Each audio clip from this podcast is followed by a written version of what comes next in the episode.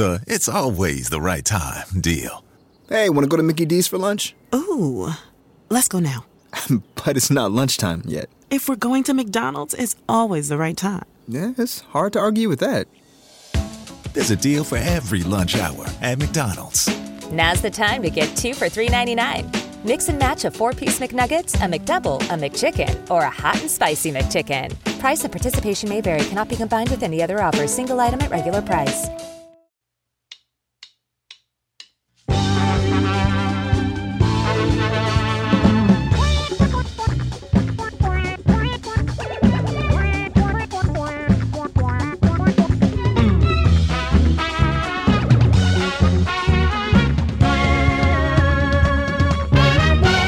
Casey Wilson on the show today. Casey is easily the closest person to me spiritually, not geographically. No.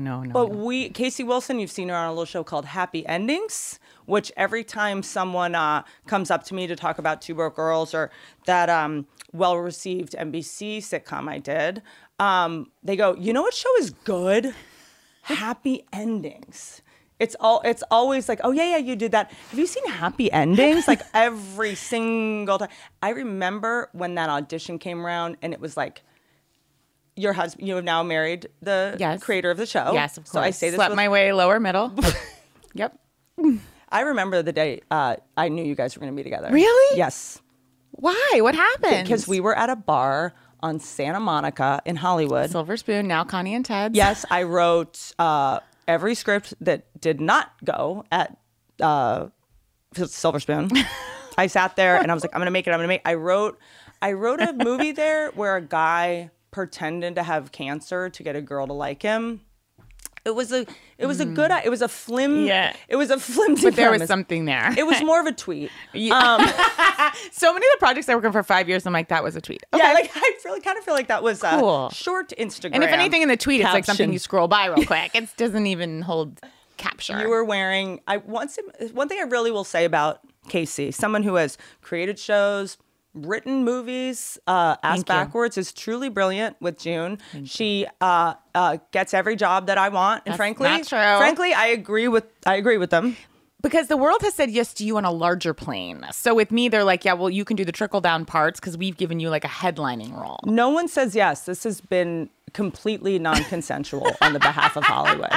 You have been perpetrating. Like, oh, you don't want to hire me? All right. Well, I can just go on Facebook right now and say you molested me. So you you've been very threatening. Mm-hmm.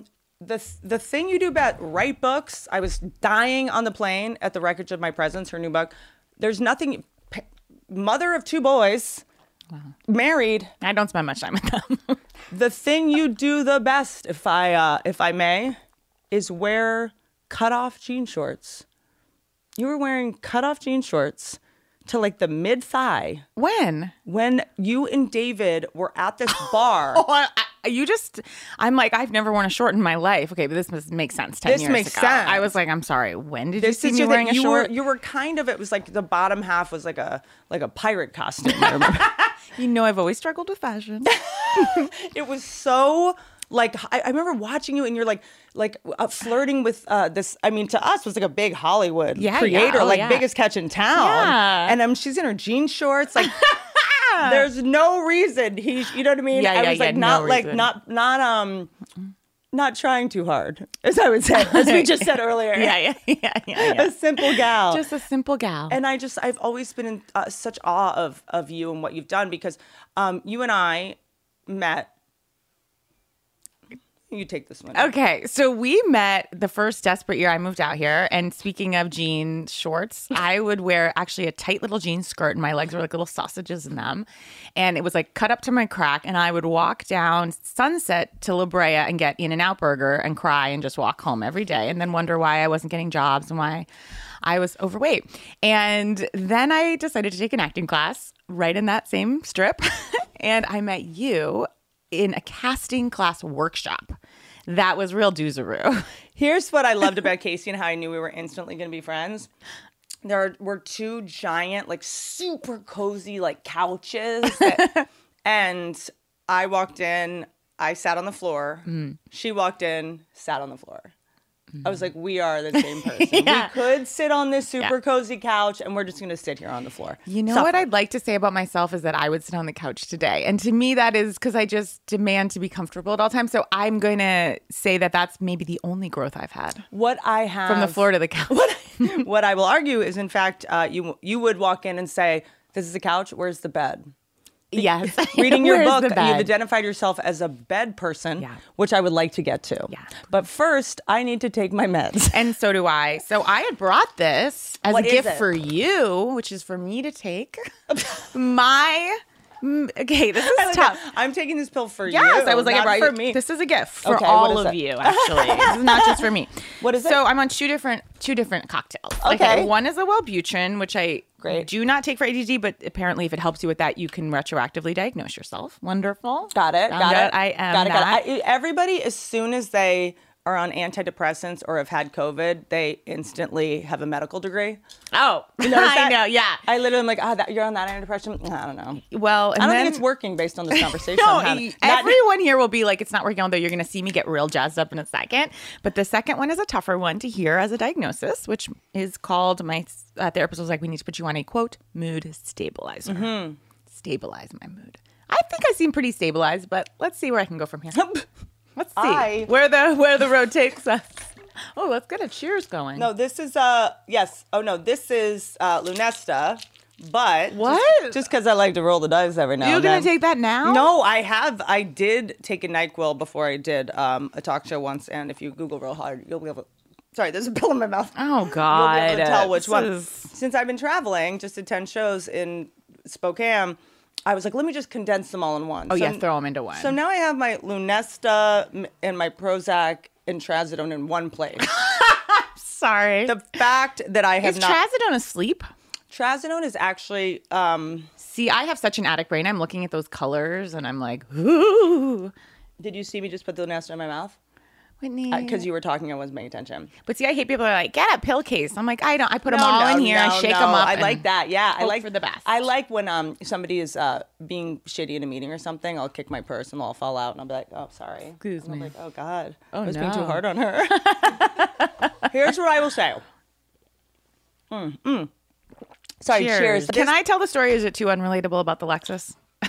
I never claimed to be relatable, though, so I'm not sure. Others have tried to say that about me, and I have bucked under that label. I'm not sure. Oh, by the way, Bitch Sesh is her podcast. People get mad at me that I don't introduce the guests on the show. Yeah, and tell everyone who they're experiencing. I don't know, if only there was a search engine where you could find all the information you needed anytime you wanted.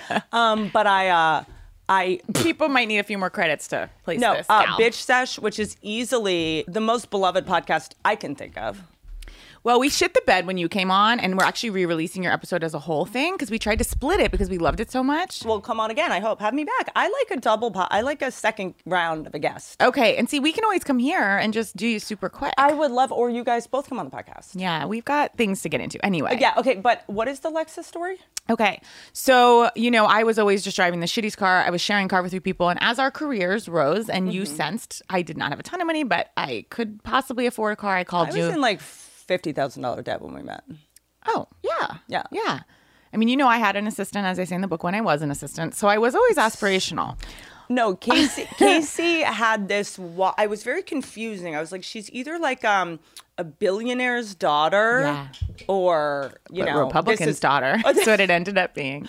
Or like... a poor Republican's daughter. Has a delusional amount of confidence, but in the fact that she's going to make it. Yes. And it worked. I mean... It was a mental illness... That delusional confidence is a mental illness, like magical thinking, until you actually make it. Yes. And then you just had grit. See, I have body dysmorphia in the wrong direction. I'm like, I look good. And it served me. Let you finish the Lexus story. All I was going to say is that you have always been one step ahead of the trends with like everything I want to get to. I'll be like, Whitney, you have to see the psychic. You're like, I saw the psychic 10 years ago. They're actually embroiled in like a Me Too scandal. Whatever it is, you've done it, processed them and spit them out. And I'm now like just paid for 10 packages with them that I never see them again. The psychic you sent me to, I did put in the book because the psychic you sent me to actually told me I was going to marry David, told me I was going to have 2 kids, neglected to tell me that my car had been towed during the session. But I was was like, you can't have it all. Yeah, and she was fucking right about all of it. Yeah. And here's the thing, and I'm not like like psychics, like I know people are like roll their eyes, whatever. You did say something about a psychic in the book where you wrote in parentheses like, the only psychic whose scientists have studied their brain. Mm-hmm. And I don't know what that means, but she told me that. It's just, it is just something that, she told you that. Oh, yeah. Right, got it. So, it's something that you do that is so beautiful. And sometimes it frustrates me because I'm so desperate for you to see yourself how I see you and how everyone else sees you. I see myself pretty well. I just mean like, no, to be like, we got to get ahead of someone's judgment. Yeah. Do you know what I mean? Yeah. Like, that's kind of the key to, I think, such a funny book is that they're reading it alone. You can't answer their question because they're going, a psychic, and you go, the only one. Like, you're addressing any reaction you know that they're having, and it's just like, you feel so seen. You're like, oh my God, I was just thinking that. Just my base need to be liked, which, okay, I'm sorry to pivot, but you also said something to me that killed me. I've told so many people this. They died. I did something insane. You called me and called my manager and said, this is really bad what you're up to. And it was just quite insane behavior. And I was like, I'm really sorry you had to see all that. And you were like, it's totally fine. As long as you accept this as your Al-Anon rock bottom, I'm good with it. I thought you were talking about the time that when you were planning your wedding, you called all of your single girlfriends, myself included, and said, hey, I would like to organize a flash mob during the ceremony when all of the single attendees, women, was only shaming women yeah, no, specifically. And then I was like, that's not funny. We're already going to put them at a singles table quite far away from the adults. Yeah, going to put them at a singles table with each other instead of with the same people who figured out how to find someone. They're the ones who could set us up. Put us with the normal people. No, you were on your own. Don't keep us enabled with this like it's like cuckoo's nest over here. Barely on the lawn. I'm so sorry. There was like a beautiful, beautiful debt, and then we were like right in the sunlight. I'm so sorry. It's hilarious to me. It's the best. I wasn't trying to keep all the single people together, but I did have a very bad idea for them. Which was? I was at Margaritas with two friends, and I'm thinking, like, what are fun ways I can, like, jazz up my wedding, you know? And I always hated that, like, when the father and daughter start dancing, like, break it down. And everyone's like, oh, when the father and daughter are, like, dancing to, like, Kiss from a Rose. It's like, all right, guys. Tried to do a sketch on SNL with Steve Martin and I doing that. Mm-hmm. And sorry, I'm going all over the place. When I was on SNL, I did a parody. By did, I mean it went to dress rehearsal, not to air, with Steve Martin, where he played my dad, and we were breaking it down. And we found ourselves in a rehearsal room. The choreographer never showed up. And he's like, so what am I doing? What are we doing? Mm-hmm. And I'm like, okay, how about you get down on all fours, and I'm like riding you across the room. We do it. So I almost break his back. And he's like, I cannot do this anymore. I was like, I want to kill myself. I want to jump out of 30 Rock. So that was also in my head and at work of like, I want to make fun of these like tropes. Yes. To bring us here. I thought it would be funny after two margaritas to have all my single friends come up like a flash mob from all different areas. And I'm talking like my aunt who's 80, like trickling all the way down, bumping every branch on the way down to come out and do a flash mob to single ladies. And if I may, her wedding was in like 6 months. So it basically meant, it's the most offensive. I know you're still going to be single. Like I was like, ain't no chance anybody. We will not need to replace anybody. These are not only the people that are currently single, but I assure you, they still will be single. Not one person am I wondering, are they going to have to like bail? There was a text chain. Got a text that said, hey, we want to do this flash mob thing. There's There are very few people that I just instantly, whatever you want, whatever you need, absolutely. Yeah. I then get a schedule of rehearsals. Mm-hmm. There was like every Sunday there was. I had rented out Third Street Dance in Beverly Hills. And I thought this is going to be fun. Like this will be funny. And I don't remember. But she said it as Parker Posey and Dazed and Confused while she's yelling at the girls. Right, and I'm like bacon. I'll be with them, but like I'm not single anymore. And then it hit me. Someone said something, and I was like, this is the most horrifying, offensive idea, and I cannot believe I've pitched it to people, and I'm so upset. It's really to this day, like, antithetical to who I am. You know what? Here's my deal, is that I'm going to argue with you about all the things you think about yourself. Okay. In my estimation, I'm trying to call you in. I was like, Casey doesn't know what she's signing. I get to be the star of her wedding. Casey is so good with like sharing the screen. Right. And that's, yes. If she's going to allow me to come outshine her at her own wedding, right. Like, Who am I to stop her? Yeah. Do you know what I mean? Yeah, thanks for seeing it that way. It wasn't that way. It wasn't meant that way. But you're like, no, if you got in my shot, I would just trip you. I had it all planned out. And like, I really apologize for that. So can I, and if you want to go to any other direction at any point, please do. But I want to. No, I have nowhere else. I had so many things going through my head. I literally was on the plane reading your book, and I wrote an entire... I have a lot to say. You're so sweet. I have a lot to say because I think you and I have spent a lot of our lives trying to fix ourselves, heal ourselves, you know, go to healers, most of which we paid by check and went to their apartment. Uh-huh. I mean, we've gone through cash, yeah. Psychics, stone therapist, mm-hmm. charcoal colonicists. I talk about a woman in this book that I saw, and she claimed that I thought she was going to give me cooking lessons, but then also she's like, but we're going to dabble in your food story as it relates to your generational trauma. I'm like, I'm into that. Okay, I'm very into that. Get my head around it. But at a certain point, I did want to learn how to make like a chicken, you know, or like do a salad. And she came over, and what transpired in that kitchen, my son is screaming, I'm like leaving him. She's charging me $1,000 an hour and like willy-nilly ordering things off Williams-Sonoma, just like, you know, she's like, no metal. Why do you have a metal spatula? She's like, this is so bad for you. I'm like, why? We never get to why. She creates a hydration station. She throws out all my stuff. And then she's like, everything must be wood. We must cover this metal with all these blankets. Then after, I keep being like, could I learn how to make oatmeal? Like I just at any point. I'm not trying to be a Martha. No, I know. I just want to be able to feed my kids. You know, like my mom was a feminist. I'm trying to kind of tell her. I'm like, I just don't know how to make tacos. And she's like, we are so far from tacos right now. Like she was like, I can't even begin with you. And she goes, I wish you'd know me when you remodeled this kitchen. I'm like, okay. Then when I think we're done with the extensive session, she's like, you need more work. I want you to come to my house.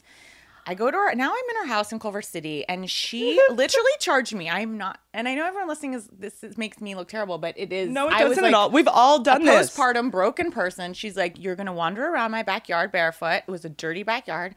She's like, I want you to wander around for about half hour, maybe get on the swing, just really see the space. Lie down in the backyard. Meanwhile, I see her in there just like doing her shit, and I'm paying for this. I get into her house. She just says, just lie down, and then I want you to just make a little piece of artwork in my dank garage, and charged me $1,500. Is her name Aunt Lydia? No. This is bananas. I know. But as I was like, when's my next session? As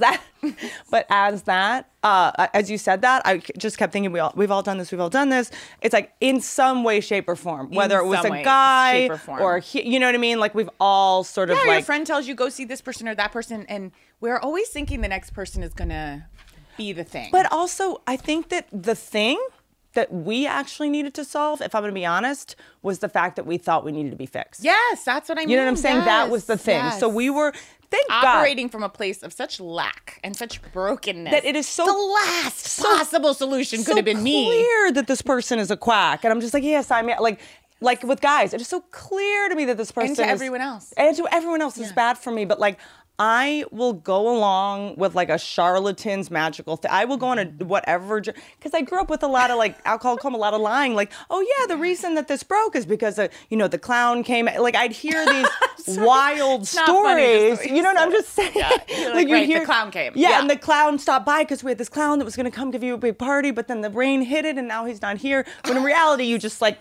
We're cheating, and mom threw a wine glass at you. Do you know what I mean? And I'd be like, oh my God, the clown came. Like, I am willing to go a big part, which is ironic because I hate improv, but I am willing to go along with like a terrible story because I also get embarrassed for the person because I just... And then I'm like, this might be so crazy. It's actually real. Like, I come full circle with that. But we've been taught to doubt ourselves and trust the other. We don't know where the ground is. Right, and we're just like, I'm so stupid. I guess I need to stand around on a playground. And I think when you grow up with, like, I'll speak for myself, like some addiction or whatever, you're always... I'm always like... guessing at normal. I'm like, is what she's doing normal? Like thousands of moments I've been like, oh, that's, you need to bring something to someone's house. Oh, that's how you do that. Oh, that's supposed to be in your fridge. Oh, that's, so I'm like, it just, why wouldn't it outwardly extend to any human who has any piece of anything to give me? I'm like, I just must not know that. Or you have accommodated to a way that works for you, and that's fine. Do you know what I'm saying? Yeah. My new thing is like, oh, I have to be normal like this person. And then you're like, that person's fucking crazy. Just because they show up with a bottle of wine doesn't mean that they're a sane person. Do you know what I mean? Because it's about the motives. Like, why are you bringing the wine? Because you're trying to like make them like you. You're trying to make, you know what? Like, it's about the motives, you know? And a lot of people do ostensibly healthy things with sneaky fucking motives where they bring you a bottle of wine or whatever to a dinner. 2 months later, like, what? You haven't called me back yet? I brought you a bottle of wine. Like, I thought we were friends. And you're like, oh, I didn't realize there were strings attached. Yeah. So I'm going to get really into the things that we tried to change about ourselves and how they were actually superpowers that we were shamed into or socially constructed or whatever into believing were flaws. No. I was actually just listening, this is sad, but to a self-help book on the way over here. And Which one? Wayne Dyer. Okay. And I've never, a friend just was like, try this. And he just said, we need to, this, I know this is cheesy and people are going to say whatever, but like just to say to ourselves, like, we all belong. Like, we all belong on this earth. Yep. Like, we wouldn't be here if we didn't. Just like we all belong. Like, sometimes those simple statements bring you back to reality. 100. Like, I belong to be here. I deserve to be here. Yes. Wherever you are. Yes. Because we make ourselves, like, so small. Like, I'm on a show right now with, like, big actors, and every day I come in and I have to fight against, like, I don't deserve to be here. And it's so boring.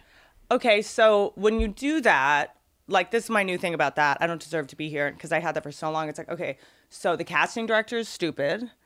The director's like a total idiot.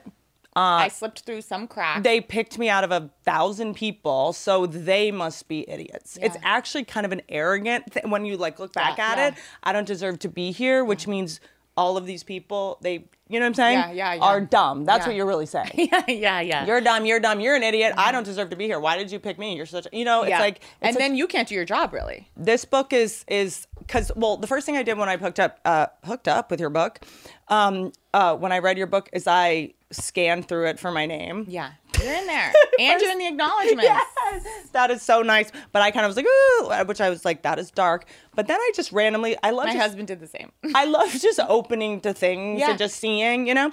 And, but that's what's good about essays. It's like, who's got the time? Just page to one. I love to just flip through. We read. I opened to page 36. This is just sort of like a little dabbling of the sort of emotional roller coaster that you're going to be going on. I opened up to first sentence I just read was, can I fuck you in the butt? Beautiful, and, beautiful words. About a man asking her to do this. And then by the next page, I was crying because it's, the line was, for once I want to be proud of the way I handled things. I want to make my mom proud. And I instantly started crying. So you're going to go from highs and lows. Highs and lows. We are like, and it's just like, you're gonna get a little bit of fuck everything with this book. Such gorgeous words. I even wrote this. I wrote out what do we need to accept about ourselves? Where are you in terms of the things you're like? I used to be like, I'm crazy and I'm neurotic, and now you're where you're like, no, that's actually a superpower. Me being neurotic, that's why I'm a good mom. That's why I got this job. Like, honestly, it's one word which you said, which is intuition. Like I used to, as I do again, I can't. I'm not trying to go back to the childhood, but when you can't trust what's going on around you, you're like, I have no intuition. That's so right. I think it was like refinding I don't trust that. It was It was dismissed. And maybe I'm seeing this wrong. Like you don't want your parent to be acting that way, so you're like, am I? I think I'm wrong when I'm. No, seeing. You have to as a child. You have to. You have to. It's too emotionally distressful. Yeah, for your parents to be wrong. Yeah, you know, so you have to enter into their reality because that's what's going to make me safe. Also, like, you know, it's so interesting to me. Even as an adult, if you're having an inner child reaction, if it's hysterical, it's historical, like I learned, you're allowed to remove yourself from a situation and just go like, I my gut is telling me no. I don't owe you an explanation why at the moment. Yeah. And then leave and then figure it out. Yeah. You know? Yeah. Like we don't have to apologize for all of the like incredible survival tools that we developed as children. Yeah. That also serve us in certain ways. Yes, you know, it's like I'm always apologizing for these ways. And it's like, no, that's how I grew up. That's why that is. Yeah. It got me far in certain other ways and I can like honor that and fine. But I just feel like I was so seeking in every single way. And now I'm like, you know what?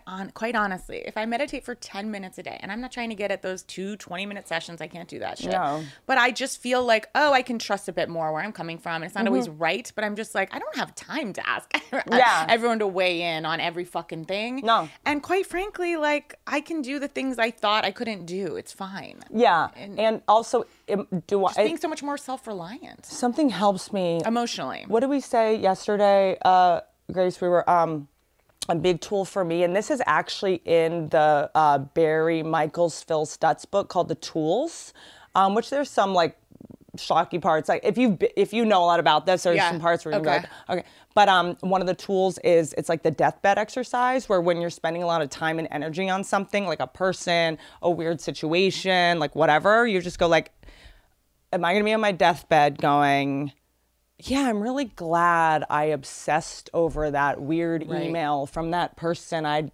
sort of don't like. I did I really want to spend 5 days of anxiety and perseverating in my head because someone made me feel insecure? It's just like no. And then you're like, okay, I've pulled back. That's insane. I just have to go like, is this worth my life? Do you understand? Especially with the pandemic, where we're all like, we could die at any minute. Like, is this emotional reaction and investing in this thing? This person isn't my friend. Why am I spending all this time writing an email to this person? You know what I mean? Yeah. Because they just, when in doubt, do nothing. Don't just do something, sit there. That's a big thing. Totally. So here, what are the things we do not have to change? Being emotional, especially from the region you are from. We are Virginia sisters. Yeah. The region you are from, being emotional. I used to think like, I'm just too loud. Everyone's telling me I'm too loud. Dude, we survived. Our ancestors survived. Like, how about honoring the women that came before us and how being loud and emotional saved their lives every day? Yeah. You know, they had to literally like... And I'm Italian. Like, my mom would just throw a chair at my dad's head and nobody would look up. It's like... Anger, the men people of that like anger's so bad, and I'm like, is more it? Women should have thrown chairs at men like, back then. Is it that bad? No. I just, anger to me doesn't serve, like my husband's like, it makes him very triggered if everything isn't like going well and normal. But to me, I'm like, when people are angry, it's fine. Like, but here's the thing. If you're okay. It's so amazing that you're so self-aware and go, I do this and I do this, but we cannot... I think we have to explore like our ancestral lineage and go, okay, some of these are superpowers that kept my ancestors alive. They were, I mean, Virginia, anywhere in those regions, like women had to fight off bears like with their personalities. You know what I mean? Like with their...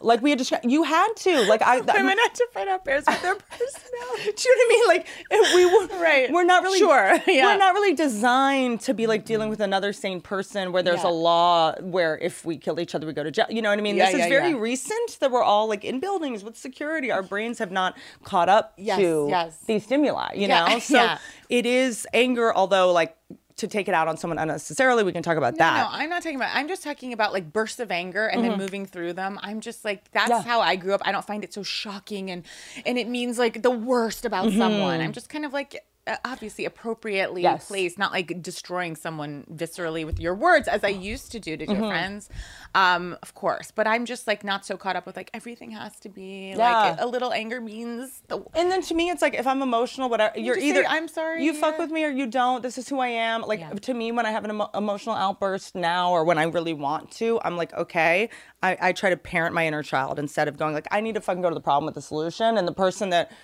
made me angry or said that thing, like, probably did not mean it. Like, I don't, you know, like, a lot of people, like, you just hurt me all the time by accident. Do you know what I mean? A weird look or I didn't do that. And I'm just, like, in so much pain. And I'm like, you know, Georgia, my therapist, used to always say, like, you obsess over what people are thinking about you and doing to you.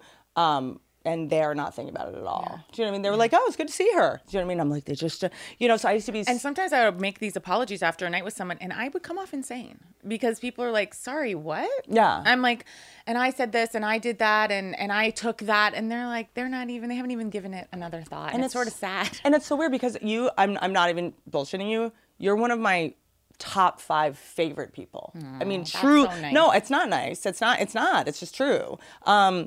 And it's just a fact, you know, and whenever I would see you like apologize or anything, I'd be like, oh my God, it's just like, she doesn't understand that her worst, what she thinks is her at her worst is still the best for everyone else, you know? Yeah. Oh, if that makes any sense. Yeah, yeah, yeah. So I think that, yeah, I just am over the, you're crazy, you're neurotic. It's like, no, I am hypervigilant. That's how my ancestors stayed alive. That is going to come in really handy when we have children that could die at any moment. Yeah. Like, stop trying to dim my superpowers. Yeah. Like, we need to take responsibility for our reactions, but totally. You know, yeah. I see all my friends spending all this money and time in therapy, like trying to be less emotional, less neurotic, and less organized-y, and it's just like. I have a new way of mending things with people that does not include speaking to them about it. Which is simply, I just say, and again, kooky, but I'm like, okay, I'm going to just ask for my higher self to connect with their higher self and let them work it out. Because it's also spiritually, next time I see them, it's like things didn't even, it's weird. Let the go. Minute I just sort of send an energy of like, okay, I'm going to connect with them and kind of take out our like lower selves. It is fucking weird. That person will call me. Some energy will shift. Like if my husband and I are in a fight or something. I'm basically, like, maybe it's lazy. I'm just like, let them deal with this. It's true. Going to the problem, to the solution. Like more of a spiritual, just kind of like, let them work it out. Next thing you know, he's calling. He's like, let's go to dinner. It's also, it's forgiveness. Yeah. We forgive others not because they deserve forgiveness. Because I don't want them to know peace. And lower myself and you my know, ego I'm to not forgive. Mad at them. I'm mad at their parents, their ancestor. I'm not, that's my new thing. With anyone, I would start at guilty until proven innocent. Yes. Like totally. I'm at war. I had to get a tattoo on my arm that says I love you. So I would do walking meditations where I would just, it's white. Yeah. You don't want them to know you love them. No, honestly. I have to withhold love to control people. That's my main thing. We can't change everything. Yeah, yeah. That worked very well for me. As you can tell, single at 38. So other people, I realized, and this is a big Al-Anon thing, when you realize like, a lot of your that was my thing with the pandemic. Like I was actually really happy during the pandemic, not with the people dying and all that stuff and friends, parents were nightmares, but I was like, oh wait, I'm not as sick as I thought. Like if I just don't have to see anyone, I'm good. Yeah. It's other people that are the problem. That enter into that alchemy, yeah. Yeah, and then I went into Al-Anon and basically I was like, I'm here because everybody else is crazy. You're crazy, you're crazy. Everyone in my life is crazy. And then you go in. And I'm not. And what's the common denominator in all these relationships, dum-dum? Like, if you think everybody's the asshole, like, maybe you're the asshole. Yeah. And maybe you have too high expectations. Maybe you're entrenching with people. Maybe you're perfectionism of wanting everyone to have this high. You're also actively seeking sick people that recreate the shame and the adrenaline of your childhood circumstance. So I go in and they're like, hey, like, good news, bad news. You have a lot of sick people in your life, but what's going on with you that you keep calling them back? And you're like, but I'd like to talk about them a little more. No. But they are the problem. Let me just get into that. The high you get from blame. That's what's beautiful about Al-Anon. Again, I know I need it, but like, anyone you can. Also, it's free medicine. Like, because I think a lot of people aren't like my therapist said it's like, okay, most people don't have time to go to fucking therapists or the money. Yeah. Yeah. I'm coming to you because I have stress, and this costs $200, so I'm now more stressed out. Exactly. You know, yeah, totally. It takes forever to find one that like matches and vibes with you, whatever. And when there's 7 meetings a day on anything, NAAA, go to any of them, you're gonna hear so much wisdom. I mean, by the way, I'm heavily entrenched in OA. Like, there's all just great. You know, because I was like, I need an A. I don't know what letter is going to be in front of it, but I need an A. And totally, I don't even know what I was going to say, but I agree. Yeah, there's in that like take me like leave the rest. Just hearing people release what all it is. It's a shame release, you know, because if we don't release our shame, it's going to crystallize and be sublimated into something else, you know. And you get to just reveal your sickest because you're not responsible for your first thought, you know, which is like. We grew up and that's my parents' voice. That's just our like trigger. But we are responsible for our first action, you know? So it's just sort of like when we do things that then when we act out or do something we're not proud of, it hurts us. Totally. Because we carry around the embarrassment and the shame. Yeah. I always am just literally, if I can just pause 1 second before I take an action, my thing is like thought goes to action. Like and it's aggressive. And everybody needs to know how I'm feeling right now. Even if this email's all crazy unspelled, it's like it's fucking getting out there. No email should be more than 2 sentences. Yeah. Restraint of pen and tongue. It took me so long because when you send that email, you're doing a negative contribution to your future self because then you're waiting around for the response. Like and you've like CC'd 10 people. It's ridiculous. Not ideal. Well, my whole thing is something small will happen, but I'm gonna make it big. Yeah. Jamie, when I could, it feels big. But if I can fucking just say, please don't write back to this email for 20 minutes, even that 20 minutes, I can be like, oh my God, I can't believe I was going to like ream this person out. I have written on my computer, my other one, a post-it note, feelings aren't facts. Yeah. You know, they might be. And they tend to pass very quickly, actually. And if they don't, then address it. Yeah. My thing is wait 3 days. Your trauma response usually takes 3 days to get the cortisol and to get your frontal lobe reactivated. So if in 3 days I still feel this way, I probably need to either set a boundary, disengage, or look address it or whatever. You know what I mean? Yeah. But I'll let you know in 3 days. Yeah. Because right now my inner child is just like, ah! Yeah. You know? Yeah. What they say in program is, good news, bad news, the war is over. Yeah. Bad news is you lost. Yeah, yeah. So just like instead of figuring out like what happened, just like move forward and heal. Move, like we're kind of like those. Remember that Japanese soldier in World War II who went into a cave to hide from the war, and they found him 40 years later, and he was like still thought. I know, Harper, but that's what we do. We're kind of still shadow boxing. Yeah, yeah, about, it's like that threat is not. Yeah, no one's fighting you. No one's mad at you. People, the proof overwhelmingly is that people love you and want to support you. Some might be jealous of you, but like. We're out of the woods for the most part. We now take a break from two charming gals. Who? Yeah. Myself and Casey Wilson. Oh, right. But now we're going to take a break, and we invited one more charming gal. Anxious gal who got a blowout today for these ad reads. I did not. What happened? I showered. You look like a beachy mermaid. Oh, thank you so much. You're welcome. I started. Just in time to talk about Magic Spoon. Now, I know I need to read these verbatim because I ramble on these ads. And we're going to lose our sponsors. And we're going to lose, which is ironic because I talk about them so much. I know. But I need to start to stick to the copy because I've made some false claims about the product's efficacy. Mm-hmm. A couple. Not this product, but others. Because I do believe that. Magic Spoon, you know I'm obsessed with Magic Spoon. I eat it like 3 times a day between meals and usually at midnight right after I have my tantrum, my nightly tantrum. Oh, yeah, and after we put her to bed. And between night tears. Oh. 0 grams of sugar. This is, I wish this existed when I was younger because I destroyed my body eating so much sugary cereal. And only 4 net grams of carbs in each serving. Only 140 calories a serving. It's keto-friendly, gluten-free, grain-free, soy-free. Why do you have a radio voice? This is not how you talk in real life. Yes, when it is. When Emily answers the phone, she'll be talking to me. She'll be like, you need to do this. And she picks up the phone. She's like, hi, this is Emily. Sorry, like, it's keto-friendly, gluten-free, grain-free, soy-free, low-carb, and GMO-free. There's a new flavor called birthday cake. Yes. No one told me about this. We've got exciting news. Magic Spoon has released a super delicious new flavor, birthday cake. Oh, birthday cake Magic Spoon will be available in a special 5-pack for a limited time only. So get it while you can. If you guys don't get me this, everyone is fired. Or build your own box. Available flavors. I don't. How come I don't have these custom flavors? Custom bundle or cocoa, fruity, frosted, peanut butter, and cinnamon. I'm obsessed with fruity loops because I used to have the other kind. Because she's loopy and fruity. That shall remain nameless. But this is a candle called Fruity Loops. I'm obsessed with it. I sometimes even mix it with bran flakes. You know when I need to get the show on the road. I mix it with other Magic Spoon because I'm a good podcaster. If you're listening from Canada, Magic Spoon now ships there as well.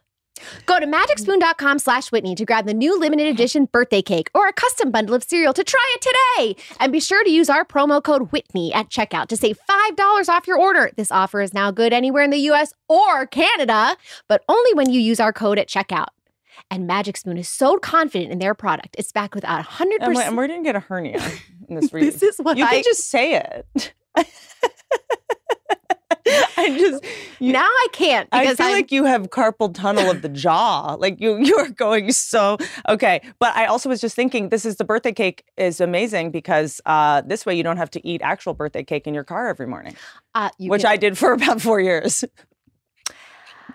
Remember, get your next delicious bowl of guilt-free cereal at magicspoon.com/Whitney and use the code Whitney to save $5 off. Thank you, Magic Spoon, for sponsoring this episode. Mwah, mwah. Talking to Casey Wilson in this episode, as you see, we talk a lot about the therapy we've been to, all of the magicians and healers and psychics and random just drunks we paid by check to pretend they were fixing our childhood in our 20s. Mm-hmm. We are talking about how just go to a professional licensed therapist. Mm-hmm. But I don't have time.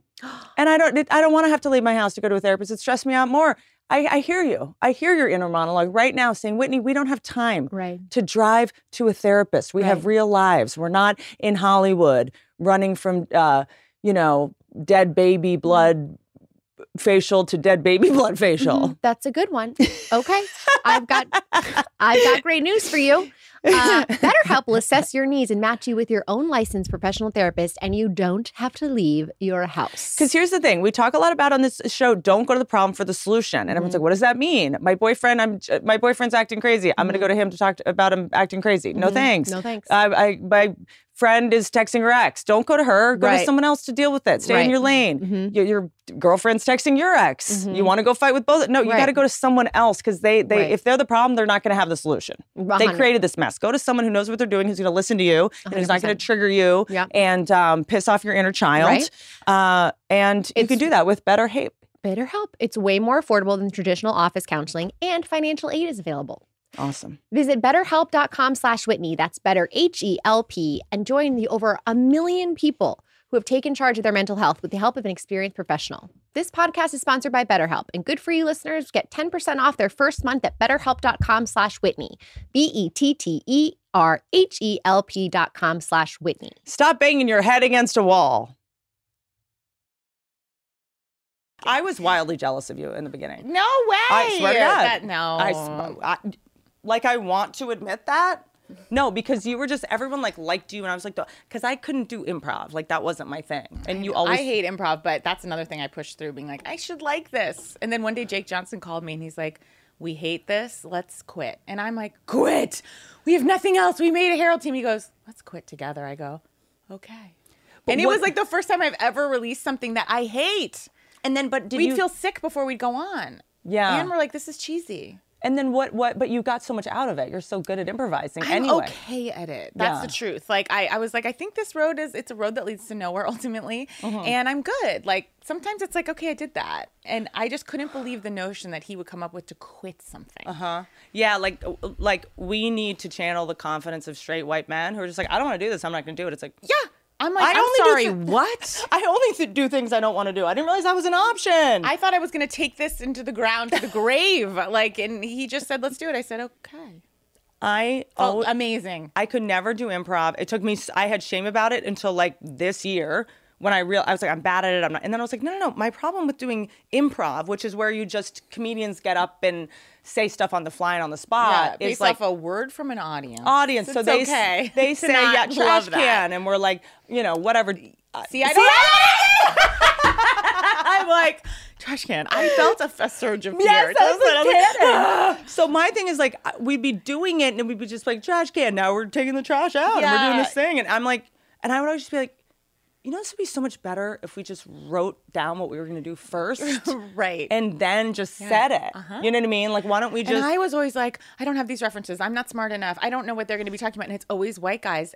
So they're pulling from a certain amount of references that oftentimes women and people of color, we don't have those cultural touch points. And so it's very weighted. The name of the hot girl from Weird Science. I don't know her name. I don't know who that, Yes, you're exactly right. It's all there. It's dorky. We have to get into their collective past to improv, and I was just like, I don't know. I know, but and I'm gonna look stupid. And I'm just everything just goes to Tori Amos, to Alanis Morissette. Yeah, I'm Indigo Girls. So I'm your girl from Gold. And then I felt like every time, and it's still funny to me. I've obviously done the roast. I can take a joke, but I always was improvised as the whore or the hooker. Or this, you know what I mean? It was just sort of so based. They're like, we're going to assign you the archetypes in 2 seconds. So you're like, oh, this is how people really think. Yeah, totally. Yeah. First flirt. You didn't think this through at all. That was your first. They're like, old lady, fat old lady, go. 100%. They'd be like, hey, Grandma. And I'd be like, fuck you. Or be like, hey, Grandma. Hey, you have any girls for me? Or I'm running the whore house. Why? I couldn't just be a whore? You couldn't even be the whore. Why did I have to? What about a young whore? It's so unfair and marginalizing. I'm good. How about saying sorry? Where are you on that? It's such a tick. Mm-hmm. But I don't necessarily mean it as much, but I haven't had I'm not great at stopping it from happening, mm-hmm. but I've definitely gotten a little better on it. Not amazing. I have this thing about it where the reason I had to stop, sometimes codependent behaviors where you're trying to please other people, the only way to stop them is to realize that you're not pleasing them. When someone says sorry all the time, it's annoying. Yeah, I know. And I have been told it's annoying, especially by our makeup artist. Oh my God, the best. Every time I say it, she's like, stop saying that. Or it's like we both now have a tick that's involuntary. Well, now it's like, sorry. It's like, well, what did you do wrong? But sometimes I'll say it. Did you do something wrong I need to know about? Literally, if I was to go like this and move this cup, I'll be like, sorry. And it's a tick. And then so what you're saying is, I know you're a neurotic asshole who doesn't want me to move a cup. Yeah, I know you think I'm ruining the podcast. Yeah, do you know what I mean? Like, it's you're such a control freak that you would be upset by this. Well, like, clearly you don't care about disarray. I am so far off the grid in terms of giving a fuck at this point. I told our makeup artist said, now I watch the podcast, make sure there's no shit in front of you. Because she wants people to see the makeup. I do. Well, I did move the microphone so we could see. You're always helpful. But my thing, yeah, I know. I try to stack things in front of the guests so that they can't be seen. Right. And she was basically like, don't let her build things up against her. I like to over-accommodate people because being in this, in anyone's business, not just Hollywood, like you go to a place every day that is just like not warm or cozy. I like to just have all my shit out and live the way that I live. And I don't think it's crazy. This works for me. It might not work for you. This is my house. I don't think it's, I don't mind it. No, but I just think everyone should just claim their space. Yeah. And I can't do my best work for you unless I get to have my, you know, My Little Pony mug and my 6 coffees and my coat. Like, this is what I need to show up for you. Yeah. A lot of us, like, June is very good at this. June Raphael. Yes. She is good at going like, you hired me. I know this might look crazy to ask you all these questions or need all this stuff, but I can't deliver. I can't do my job well. She is wonderful at that. I used to show up at auditions and I would see her, and whereas I'm like a mess in my car, like just frantic, crazy, she would be just sitting in the audition room on the floor with all her products out, just doing her makeup. Doesn't care who sees. Like, why do I need to keep this? It's like, we know what we're doing here. We're going in and you guys all did this in your car in the hot sun. Exactly, in the hot sun. Yeah, you went to Dry Bar this morning. Right. Like, we're all doing this. Yeah. And I love that because I used to go into audition rooms and just try to make everyone, all the actresses there, feel better about themselves. And like that, I would expend so much energy. This happened at SNL too when Abby Elliott came on after me. I spent so much energy wanting her to feel comfortable because I wish someone had done that to me. Yes, so I'm taking her out. And then really, comically, I'm let go and she's good. You know, because I'm like, why don't you spend a little bit of energy on yourself? So the being too loud thing. Yeah. Have people told you you're loud? Yes, yes. And it's, my son is very loud to a level that first conference, they're like, he's too loud and we can hear him from every room of the preschool. And so occasionally I will bow to that. If we're out, you know, and he's loud, but then you're like, great, I can find him at carnivals. Great Wonderful. News. But my husband and I are like, we started feeling so bad, always being like, can you lower your voice? Because I'm like, this is part of, he is just a boisterous spirit. We're already saving up for his rehab. And he is... It's just who he is. And also, like, yeah, he had to be loud. Me and my husband are yelling all the time. Exactly. He adapted. And we're screaming at our older son. Yes. So he is like, I'm the second. He's the second. Oh, so he's like, I'm trying to. How do teachers not understand the fucking birth order thing? The youngest, so obvious. The youngest is always the loudest and the most because they have they have to fit into an already existing paradigm, and like they have to adapt. And also, this is a generalization. Moms, don't freak out. By the time you have your second kid, you kind of like know he's not going to die every 5 seconds. Your first kid, you're like, poor kid has gotten no. Yeah, it's like, oh, you're fine. Yeah. You're good. Put some water on it. Like, I don't know where he is. Yeah. But then I hear him. He's probably just like alerting me that like, come find me. Like, I'm 3 and like, I found him upside down on a construction site with no shoes on. Being loud is I don't know. I don't yell into microphones anymore the way that I did. And by the way, I'm also losing my voice, so you know, don't be that. It seems you are still being a bit loud. Yeah. Yeah. I mean, I grew up at a time where like, I had to fight for attention. Yes. I'm in a male-dominated business where it's like, if I don't do this, they won't listen. You know, I grew up in this business at a time where, like, I had to be scary. See, I don't think I could do stand-up because you're so amazing that you can exist in that. Because obviously Hollywood is male-dominated, but that's another realm of male-dominated. And you've done such a beautiful job, like, forging great connections with people and being respected, and as you should. Thank you, but it was so intimidating to me. And my thing has always been, like... I didn't have the skill set, but still, I was like, oh, that's... No, you would be so good at stand-up. I'm not going to force but you travel with your podcast and you do do the podcast, which is like, well, Danielle and I make people listen to us sing and dance, something that Broadway has said no to. Yeah, Mm-hmm. And we're like, okay, so you will pay to see me sing, actually. That's right. Broadway said, you will see us.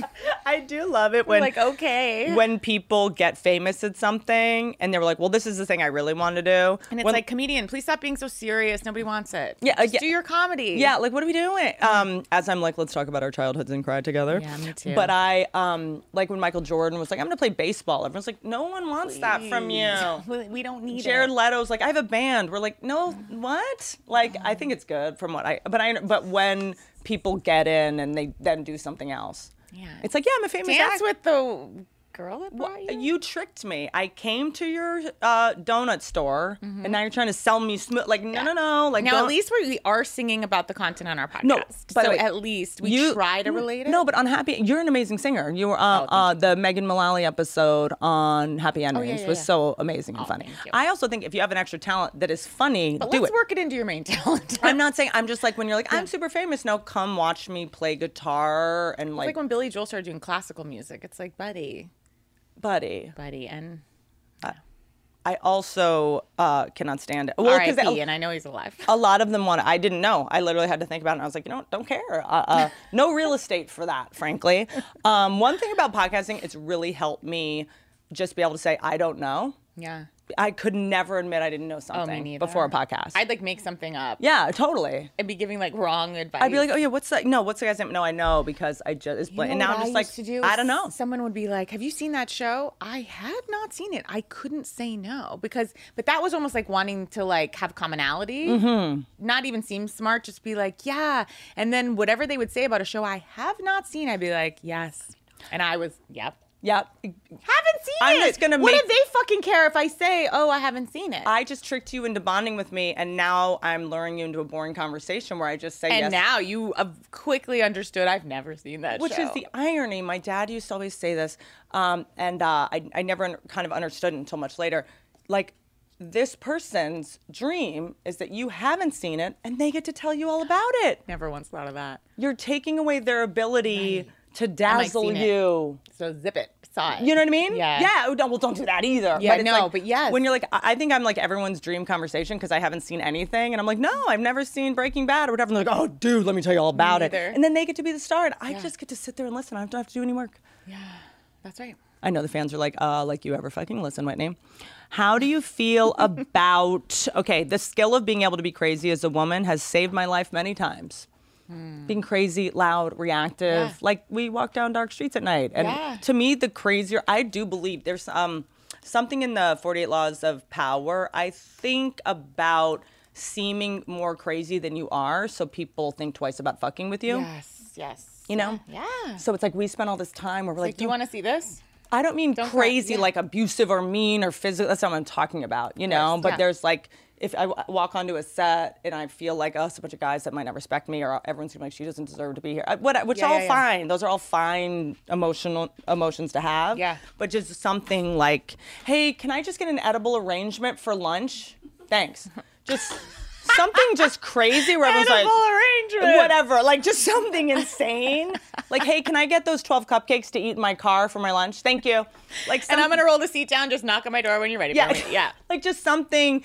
If I'm in charge, then they're like, okay, this person is not to be fucked with. She's not well, but she's willing to ask for something that is socially deemed weird with no shame at all. Yeah. You know what I mean? Yeah. Like, we're not going to pull one over on this one. Okay, so let's talk about what we still want to change about ourselves, because I'm radically in acceptance of most of the things that I've tried to change for so long. A new thing that I want to change is my own perception of like my mothering. Is like there's just so much guilt there, and I know this is boring and we've heard it, but it is really hard to just get out. It's there for a reason, that conversation, because, you know, I work a ton and I have to get out of that narrative of like, my kids are fine. Like, in reality, what I'm seeing is they're happy kids. Mm-hmm. And I'm sure and also it's okay. They're going to be in therapy about me. Like, I'm trying to negotiate every little moment with them. Or not. Just, I told my therapist, I'm like, I'm going to be honest with you, I will no longer be talking about my past. She's like, why are you here? I'm like, because I'm done talking about it. I actually want to talk about what's joyful in my life. It activates and energizes me so much fucking more than just like bitching about this person and that and what already happened. It's like, yeah, we know that story. We're done. Okay. Also, the more you tell a story, the more, so our memories are imperfect. Good news, bad news.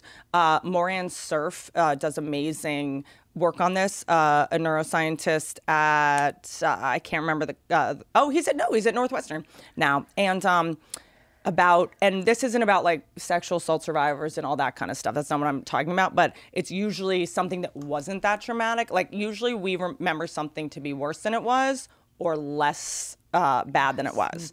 So if it's really, really traumatic to cope, you know what I mean? You kind of like, so many of my friends, myself included, that had like, you know, weird sexual shit in their childhood. Like, what do you mean? No, it was fine. It was, what do you mean? It was fine. Yes, and then you don't categorize it even like that because it was too painful. You had to get the new truth of like, and disassociate, you know, or whatever. So now you're kind of like, what do you mean? And then you're like, oh yeah, that was bad. Yeah, or I'll be telling someone a story. They're like, ooh. But, and I'm like, no, it was good. It was funny. As I, as you get older and your psyche's able to cope with it, you're able to go like, that was not okay. And, and whatever. And I minimized it and I really should deal with how wrong that was. But then sometimes we are histrionic about things because when we tell a story, we're wired to keep basically punching up the story based on what people react to. Because you're getting like... So then you're like remembering it. Like I'm like, stop telling the story because every time you tell it, what happened to me was worse than worse. Like I can say like a meter maid gave me a ticket. By the time I tell it 4 times, I'm like, she came at me with a knife. That woman. You know what I mean? Like she was in a clown suit. It's just like insanity. Yeah. So I have to watch myself with that because I have this people-pleasing need to make stories more interesting than they are. It's like, or you are a comedian too. I mean, it's like, I talk about it in the book, like if you're going to tell a story, give me something. Like at a certain point, I do want people to jazz things up a little more. But you have this amazing ability with your writing to make something that should just be like prosaic or simple, like so engaging, you know? And so I love that about you. That's not like exaggerating. It's just like, let me take you on this journey of these things in a way that is like, okay, what else? I just wrote down, you don't get to have low self-esteem anymore. Oh. That's a challenge, I guess. Yeah, that is a challenge you've issued me. I turned 40 during the pandemic, and I have to say something truly shifted. And I've heard women say that, and some other things have shifted into like aging stuff. I just wasn't a person that was always like, I'm aging. Like I did not, I really didn't take that on. What was the moment? Because there's a moment when you... see something in a mirror or whatever where you're like, what the fuck? Yeah, like my eyes has always been a thing because my mom got an eye lift and I'm always like, I just started like only seeing that. But before I really just didn't take it. I was like, I don't have the energy or time to take on. It is what it is. Like, obviously I always wanted to look good, but not to this level. And by the way, many people have paid me a lot of money to be the lead of shows, so it can't be a lot. Most people like it. You know, it's like sort of like the data says this isn't, you know? Totally. And, but I also, the flip of it has been like, I really just, for the first time, I'm like, I don't really care what people think. I'll talk openly about money I've spent or things. It's like, I work, I have a job, I'm not taking money from anyone. And I've been extremely lucky and privileged, but I'm also just not going to apologize for just what I have. And yeah, it's just gravity and it happens, you know? So that. I feel like it's been giving me permission to be like, oh, I'm in the back half of my life. And for whatever reason, 30s was like, is it okay to have all this? Is it okay to be this happy in my marriage and with my kids? And, yes, it is. I just am. So I also think you and I have worked so hard on like boundaries, like setting boundaries is so hard to do. Which ones have you set in your life? Or like what's, they're usually for ourselves, right? Yeah. New boundaries, it's so hard. I'm trying, seems like a parenting tip, but like I'm trying to set boundaries around my phone with my kids and just like trying to be with them. It's so hard because little kids are boring sometimes and like it's hard.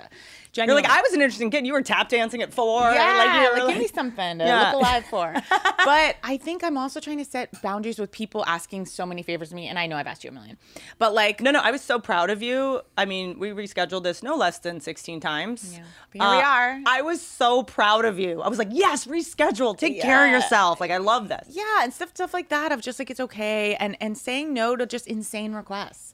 Because, and I hate to bring Oprah into this, but I don't hate it because her thing is like, when you say yes to someone, your brain says, great, then that favor's done. Nope. And they'll take that and that's, I want to extend this kindness. It's like, I'll look back through emails when you say yes to someone you don't know and there's only, there's 50 more asks. Yes. And she's like, but if it's not energetically right the first time, just say no. Negative contribution to your future self. Yes. Like, trying to stuff like that. Obviously, it's a friend. I want to do things. But you know when you want to do something. I want to talk. Can I talk about your mom or no? Yeah. And sort of, you know, because to me, it's like I'm all about like appreciating the coping mechanisms that we, the ancestral sort of trauma we inherited. Yeah. Like, what was her, like, Italian? Well, Italian, and my mom's dad was in the Navy, so they moved like 14 times when she was growing up. And her mom didn't drive, so she'd have to just like get to school and try to find someone to give her a ride. And that to me like is my mom. So she developed this personality that people would want to give her a ride home. Yeah.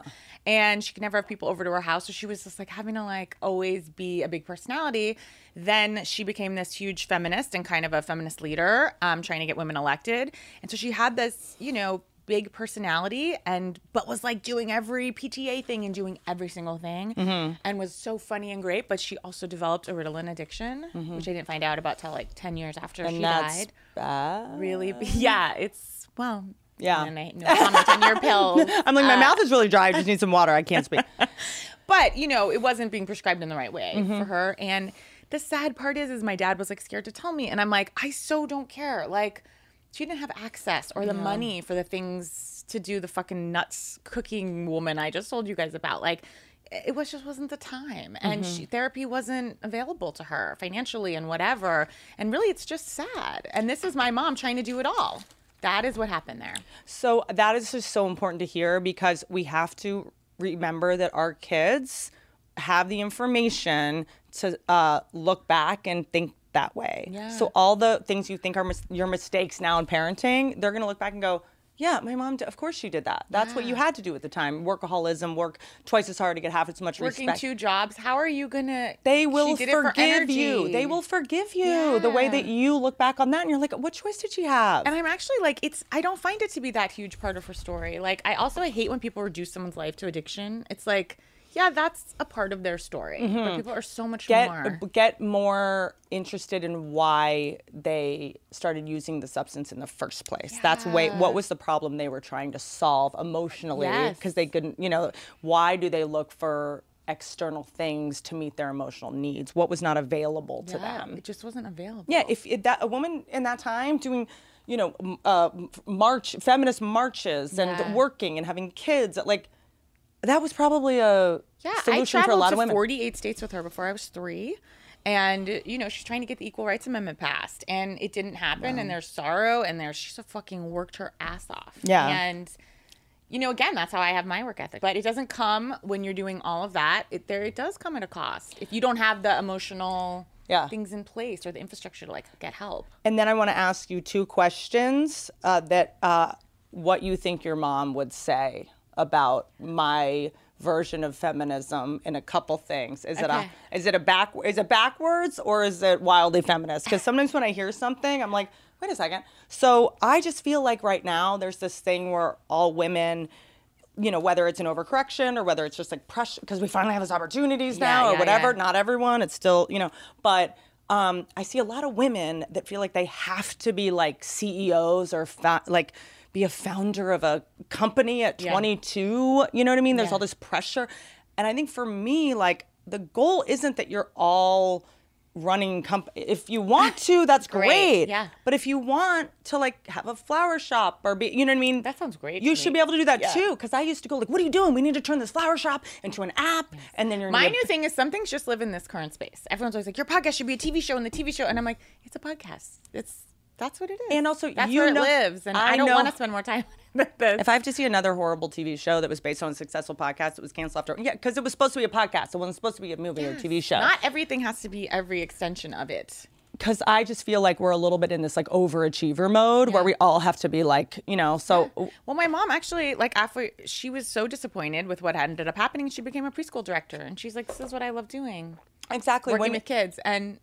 it was a much smaller life in a good way. I have a sick thing where I'll like meet a teacher and I'm just like, they don't get paid enough and they're like, you know, our future and blah, blah. And then I'm like, oh, do you want to come on my podcast? And then we can start like a teacher podcast where you like Zoom with, like, I have to go to that. I have to, and we're branding you. I have to make a business out of every person I meet. And they're just like, no, I like what I do. Yeah. I want to be. That's your actual. And I'm like, no, you don't. Thought about what I might be lacking. I don't believe women. Mm-hmm. I'm like, no, you don't. Trust me. Yeah. And it's just sort of I will, you know, so my version of feminism is like, so I'll get you to my level of semi-happiness. You know what? You'd be a feminist if you ruined your relationship, worked 24 hours a day, and became a toxic CEO. Yeah, you know what I mean? Yeah. That's so sick. Okay, we now take our second break from Casey Wilson, much to everyone's chagrin, I know, to talk about life. Because you know what life is, Emily? What is it? It's a puzzle. That's deep. It's really just a puzzle. You're taking the pieces, putting them together. Sometimes you put them in wrong, but when you get them right, sometimes they're missing. That is the Rorschach test of this. You are failing it miserably.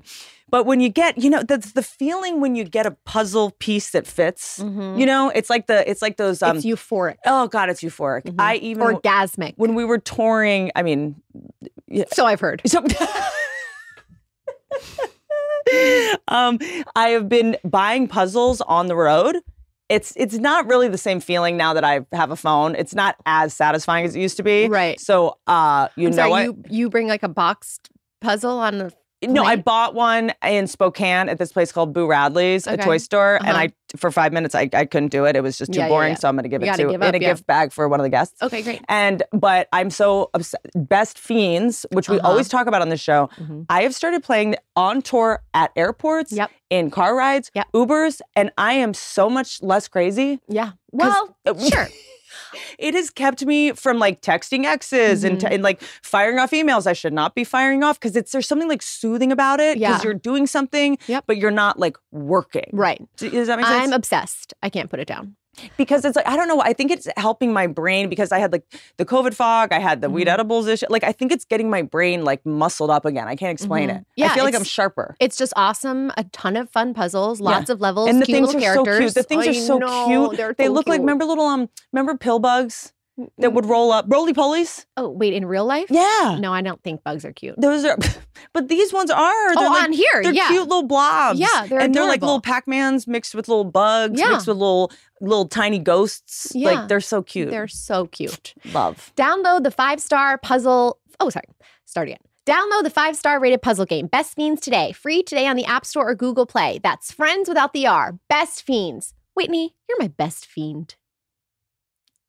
Oh, fuck. I wish I had come back to that. The other thing is, I'm now in a relationship with a lover who we did talk about. I'd call him my lover. Yeah. Every comment is, Whitney, you have to stop. This makes me cringe. It is making me a little sick. But I'm so happy for you. I am his concubine. He is my lover. And he... We talked about the last name conversation, if we get married. Yeah. And I was like, oh, let's do the blend. I know a lot of people that are blending their last name. Because, look, I'm all about keeping my... I'm not trying to be a bad, like, woman. My last name is Cummings. Like, I would like to change my last name just at any. And that's just a personal, like, yeah. Yes. Mm-hmm. And his last name is Barnes. And I was like, okay, what if we combine them? It would be Cumbarn. Is that the feminist choice? I want to say, you know, women can't have it all. But maybe that's not... the all we want. Could we do Whitney Barnes Cummings? You like that, my mom and can dad. His name go first? Just because Whitney Cummings Barnes. Oh. Maybe, I don't know. I like that your instinct is to shorten both names. Yeah, I don't have time to say all that. Like, what am I doing? It's a lot. The autocorrect is a lot. And then what? Wait, what was I going to just say? What did you just say? I don't know. I love being able to do this on podcasts. To be like, what was I just going to say? Yeah, I don't cut that out, because then everyone gets to go, oh. We're allowed to forget what we said in the middle of a conversation in front of thousands of people, and it's fine. Yeah, it's totally fine. But no, oh, fuck, that was important. Okay, what would your mom think about the fact that I recently started loving archaic gender roles? Oh, I think she would also, you know, this is interesting. And this is, so my mom was a preschool director, and this mom was a CEO, and she was working crazy, crazy hours. And my mom pulled her in her office, and she told me this after my mom died. And she's like, I do think you're working too much. And like, I think you, and not even in a guilting way. She's like, I think you'll be happier to like pick up the kids early. They're staying so late. And I think other people might hear this and they're like, what? But I think my mom was kind of like, you can let yourself off the hook too. Like, you don't have to.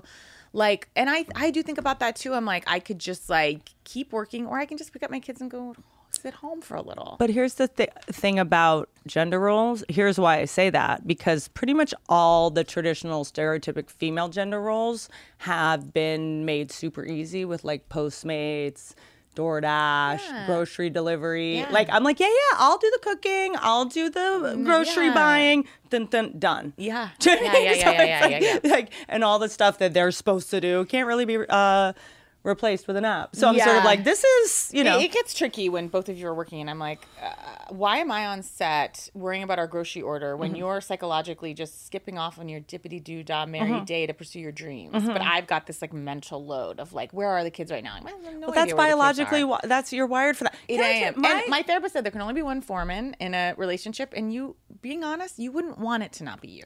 It's also, when I was a kid, my mom used to say, go out and play, come back before dark. Yeah.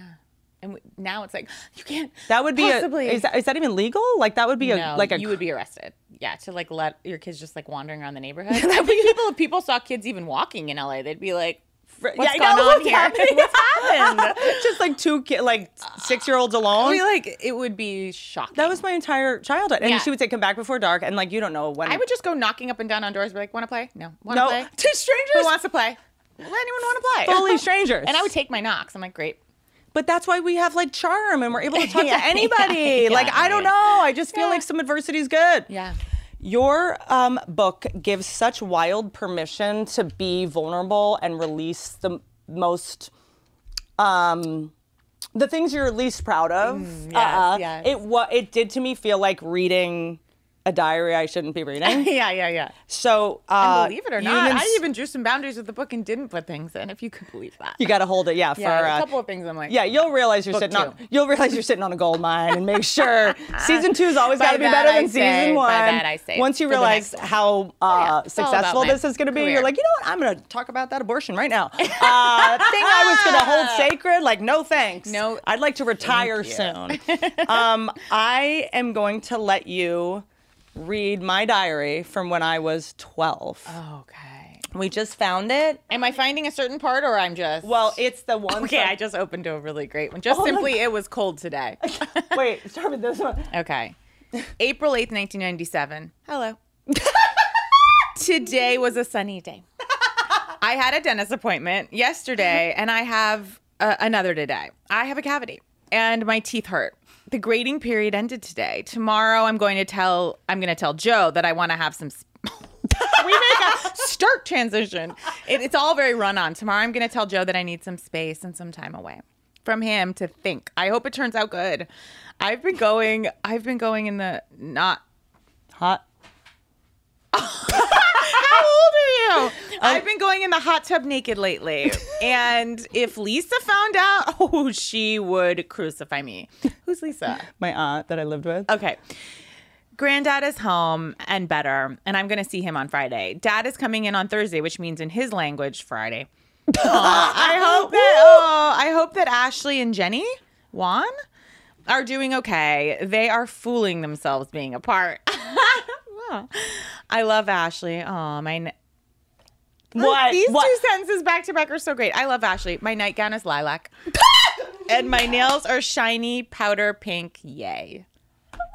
This is like so beautiful, Whitney. It's so. What's the one that you open up to? You're really putting. No, but that was the beginning when I love that you start with the weather. Just like let's ground ourselves. Always brass tacks. But it starts to evolve into something very. Oh, can we follow up on I told Joe I wanted space. Mm-hmm. I hope a resolution is found concerning us. Sorry, doubtful, but I am hopeful. Only 7 more weeks of school left. I'm going to be a sophomore next year. Oh, my goodness. It's all so crazy to me. My connection with Joe today was so intense. I can't handle it at all. We're reading Romeo and Juliet in English. I'm going to start getting up at 6 a.m. I love that. It's a ride. And walking in addition to my afternoon runs. This is where, the toxic behavior started. I hope to see Laura this weekend. I love her. She's my girl, and I miss her. Tomorrow is Courtney's birthday, and I'm getting her some soap. Oh, well, she never really liked me anyways. These are taking us on a ride. I want to go to prom. I want sunny, warm weather. I miss Bethany. Oh, the agony.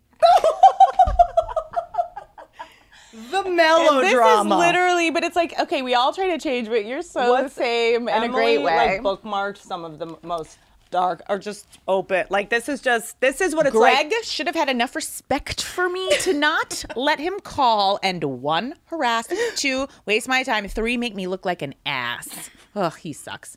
Lisa's still letting me go to Alison Krauss. And so that's very cool. Joe wants to get back together, and he is straight wiggin'. Yo, I'm ready for bed.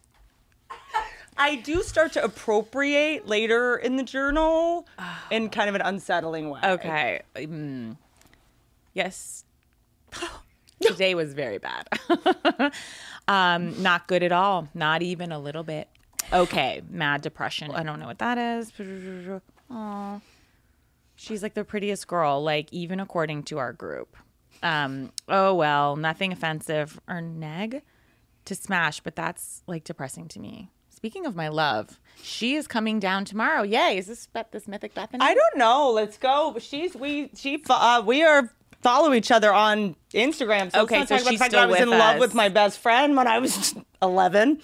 Oh, goodness. It's already Wednesday. Time is zooming. Oh my God, Greg wasn't at school. A lot about Greg. It's all good in my hood. Greg Sacchini. Let's go down to the mermaid page, and I will buy you a bottle of wine. This is a lyric from is that Alison Krauss? No, I think it's a Joni Mitchell lyric. Okay. Oh me, oh my! It was pretty today, and I cannot lie. so sunny. Sandra pissed me off in gym. But I still love her. I talked to Smash. I so wanted to see her. Yay, Smash. Tomorrow's Wednesday. Sweet. Graduation is the same day as Dave Matthews. Sucks. Oh, well, say cheese. Is it a portrait? It's a ride. It's a portrait of true insanity. Aww, what's this one? I'm seeing a sad one. What's this one with the dog ear? My skin looks really good these days. I laid out the past 2 days, so I'm tan. It's good for me. My nails are pretty pink. I feel good. I feel nice. Oh, yes, I do. School is so close to being over. Sad, sad, sad for me. This summer is going to be... What a nerd. I was sad that school was ending. This summer is going to be live as hell. Yeah, Fat Tuesday is a-coming. P-H-A-T? No. Okay, good. And finally, April 22nd, Earth Day in full effect. My body bursts. Kathy and I chilled in the hot tub. Were you naked then? Probably. Mad daiquiris. Haagen-Dazs ice cream. Tomorrow's Wednesday. We had a quiz. Oh, my God.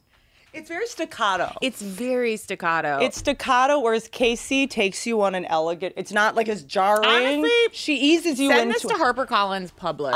Honestly, no. Why do we need to work? You've already written a book. Yeah, they're going to be like, you do in here. I am obsessed. This is making me laugh so hard. What are the ones that... Okay. I don't know. April 16th, 1997. Today was beautiful. It was sunny, and I loved it. I'm really seeing genuinely weather has a big effect on you. I might have, my ambitions might have been to be a weather girl, and I just wasn't. I had to stop running today because I felt sick. Not good. Joe is seriously wiggin'. I have so many decisions in my life right now that need to be made. Oh, shit is so crazy these days. I got my report card tomorrow. Not much to say today. Good night. ... Oh my God. I loved, wasn't there so much like writing about school and teachers and report cards? Well, and like that you're was involved. Like, it was everything was the end of the world. Long day. People were pissing me off today. Oh, man. I could read this for 20 million. Yeah, no, I was furious at everyone all the time. I was like, how dare. But then you have little bursts of positivity. I had an okay day. I shopped. Dark. Yeah. Have you ever looked through your old journals? Yeah. It's not PC, but I would draw pictures of guns and bullets going into people's heads and like blood spurting out of their heads. Like my girlfriends. Yes. I would be like, I'm so mad at them. Like, I genuinely want to kill it off. Have you think in your next book putting passages of your journal in? Yes, I thought about that. There's just it's some darks. I was always ranking my friends from 1 to 10. Yes, we're wired to do that. We're wired to do that. Yeah. Like it's in the tribe. We used to have to do that. Yeah, because it's also like it used to be when you were 25, you were in charge. Yeah. When you were girls were queens at 15. Yeah. Do you know what I mean? Yeah. Like we are wired to be, you know what I'm saying? Yeah. We get it honestly. Yeah. You know, but none of this is still the spirit is so you, which I really charms me and touches me. I am Mississippi burning on my face. I am taking tetracycline for my face. It looks not changed. You're like, you got your face going, your face products. I love it. Well, a lot of it is in reaction to that because I have really bad acne. I was on Accutane twice. Oh, okay. Which I think is like, we were talking about the other day. Not allowed. And it's true, that's illegal now, right? Yeah. Wow. Yeah. Not ideal. So that all, it was not ideal. It was like skin updates constantly. Yeah. I talked to Joseph. So when I liked him, his name was Joe. And when I was mad at him, his name was Joseph. I just can't believe at that age, because you're younger than me, you were like, I need some space. Yeah. Take time. Yeah. Like, you're throwing out boundaries there for Joe. I need some space at school? How are you going to have space? Yeah. Like, where would you get space? Where's space? Oh, my God. It's weird because I did write as if, I feel like I wrote it as if I knew someone would read it one day. Me too. I've never not written a diary that I'm like, my kids will read this, my husband will read this. Don't you think? Or like if someone finds it, you know what I mean? Like, I'm secretly hoping that I'd be like, this is not for your eyes unless you want it to be. And it's just sort of like, if this like stumbles into the hands of a literary agent, a producer, at some point, like I just, the fact that we could never just like honestly just release our emotions. You know, well, people are like, oh, I write in my journal every day. I'm like, I'm going to monetize that shit. And you're looking at it right there. Yeah. Who's this for? What are diaries even for? I don't know. I'm talking to a person. I know everyone's always like, journaling is so good for you. I guess it is. I think when you have a lot of anger that's old, there's this thing we do in Al-Anon where you just like write for 12 minutes and then just burn it or throw it away. Right. You know what I mean? I like that. Because you're like, no, isn't throwing away. Writing something out you think is a good idea to say, you realize like, I cannot say that. Right. Like, like that looks insane. It's just too easy to say it. Yeah. But when I write it, I'm like, no, no, no. No thanks. No, thank you. What else is going on with your podcast? Are you touring? Not now. We're doing like live shows on virtually that are actually going great. And I'm like, it's so much easier. People love Bitch Sesh in a way that is. They do. But I'm sure when the world starts turning, we'll have to get back on the road. But I'm kind of like, I don't have to leave my kids for. I mean, we don't do the amount of like dates you do, but we'll get. And it's like, we only have to do the show once and as many people as want can see it. Am such a. Will you please talk to me about touring when you do it? Yeah. Or like where? Because like the way you can route things and the way that you can make your life easy. You know what I mean? Like yeah, because it's like the only skill I have at this point. One time we had to Uber from like Boston to like Florida because we missed a flight. Like things have never been set up. Yeah, but perfectly. That wasn't routed. Wow. No, and then we missed the first show. Yeah. Things weren't. And then I was like, fuck it, we're going to McDonald's. Yeah. Then we ate an amount. Then I was crying. Then I was watching Leah Remini's like old reality show. Like things get dark fast when it's not set up well. Bitch, I end these very awkwardly. I didn't just call you a bitch. I was about to say bitch sesh. I know, it's so hard to say. A bitch sesh. Bitch sesh. That's fine. And that I kind of love that it's just audio in a way. That could be why there's such a I don't know, there's such a like cult attachment to you two. I don't know why. I do. Just, you know, like you work so hard on certain things and nothing happens, and then you're kind of just like, whatever, we'll try this, and somehow it's like you can't create anything. When I was just authentic and being myself, right? And I didn't care and didn't care. But that's like, I'm just gonna have fun. That's what podcasts are showing. I know. Like these 400 people, lawyers that weighed in on how I look.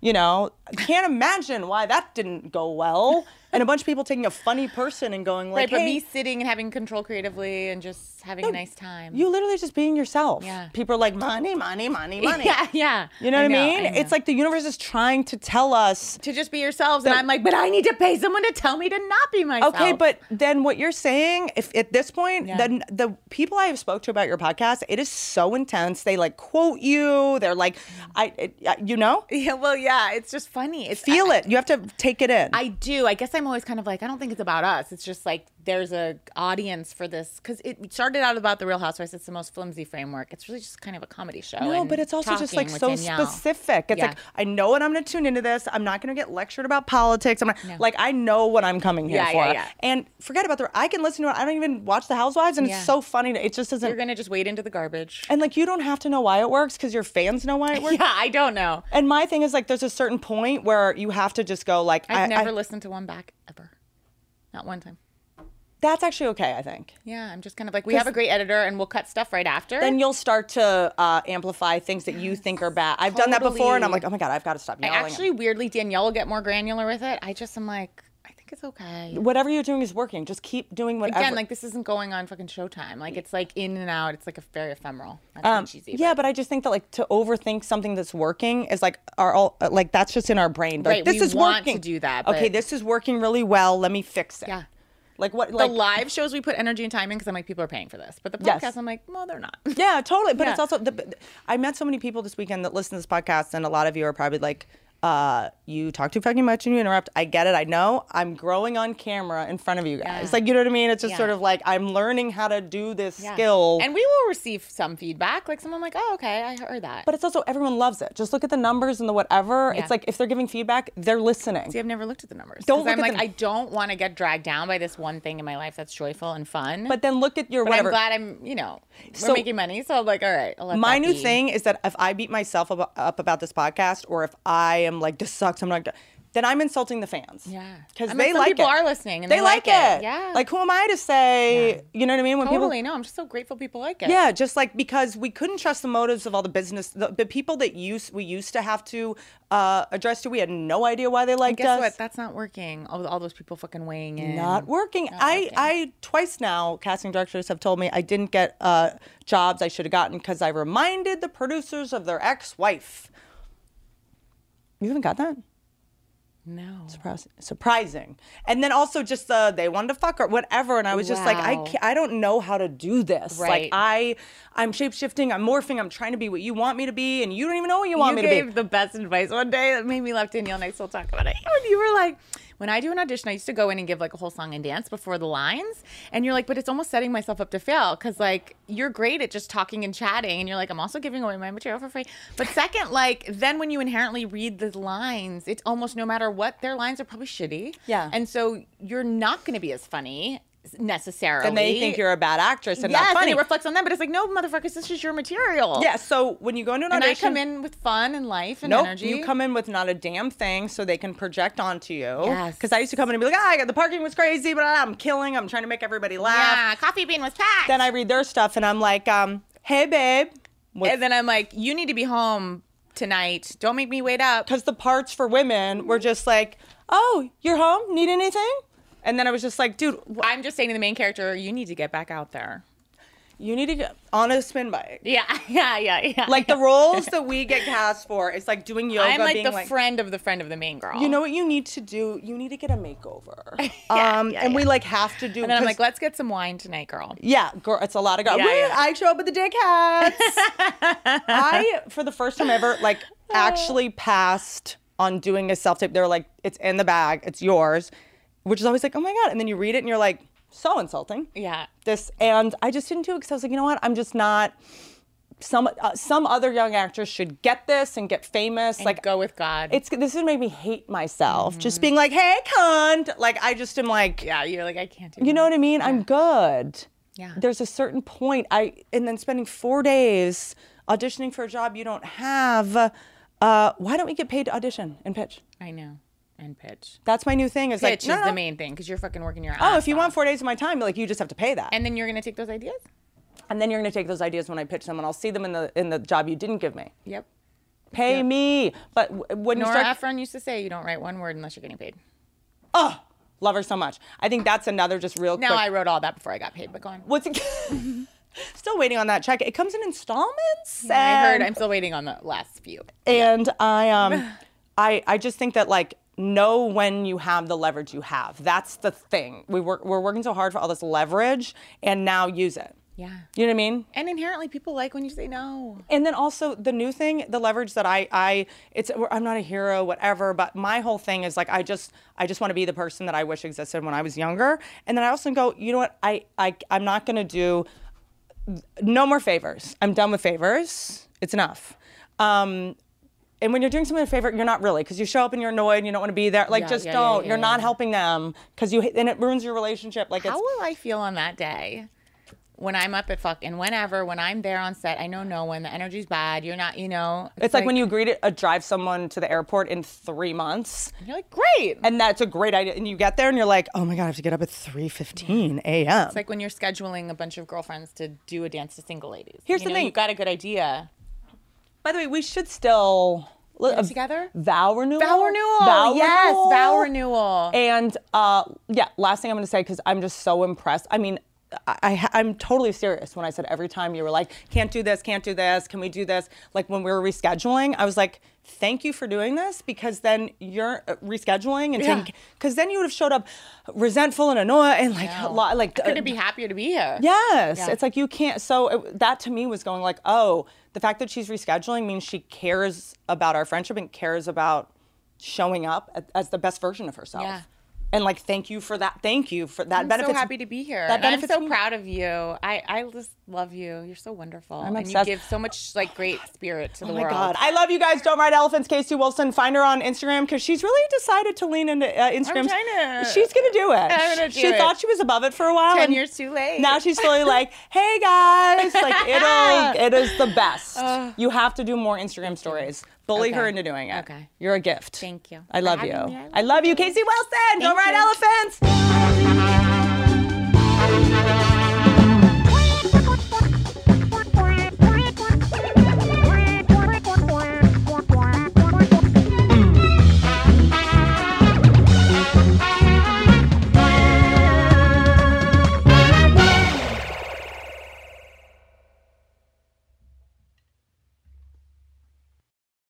It's always the right time deal.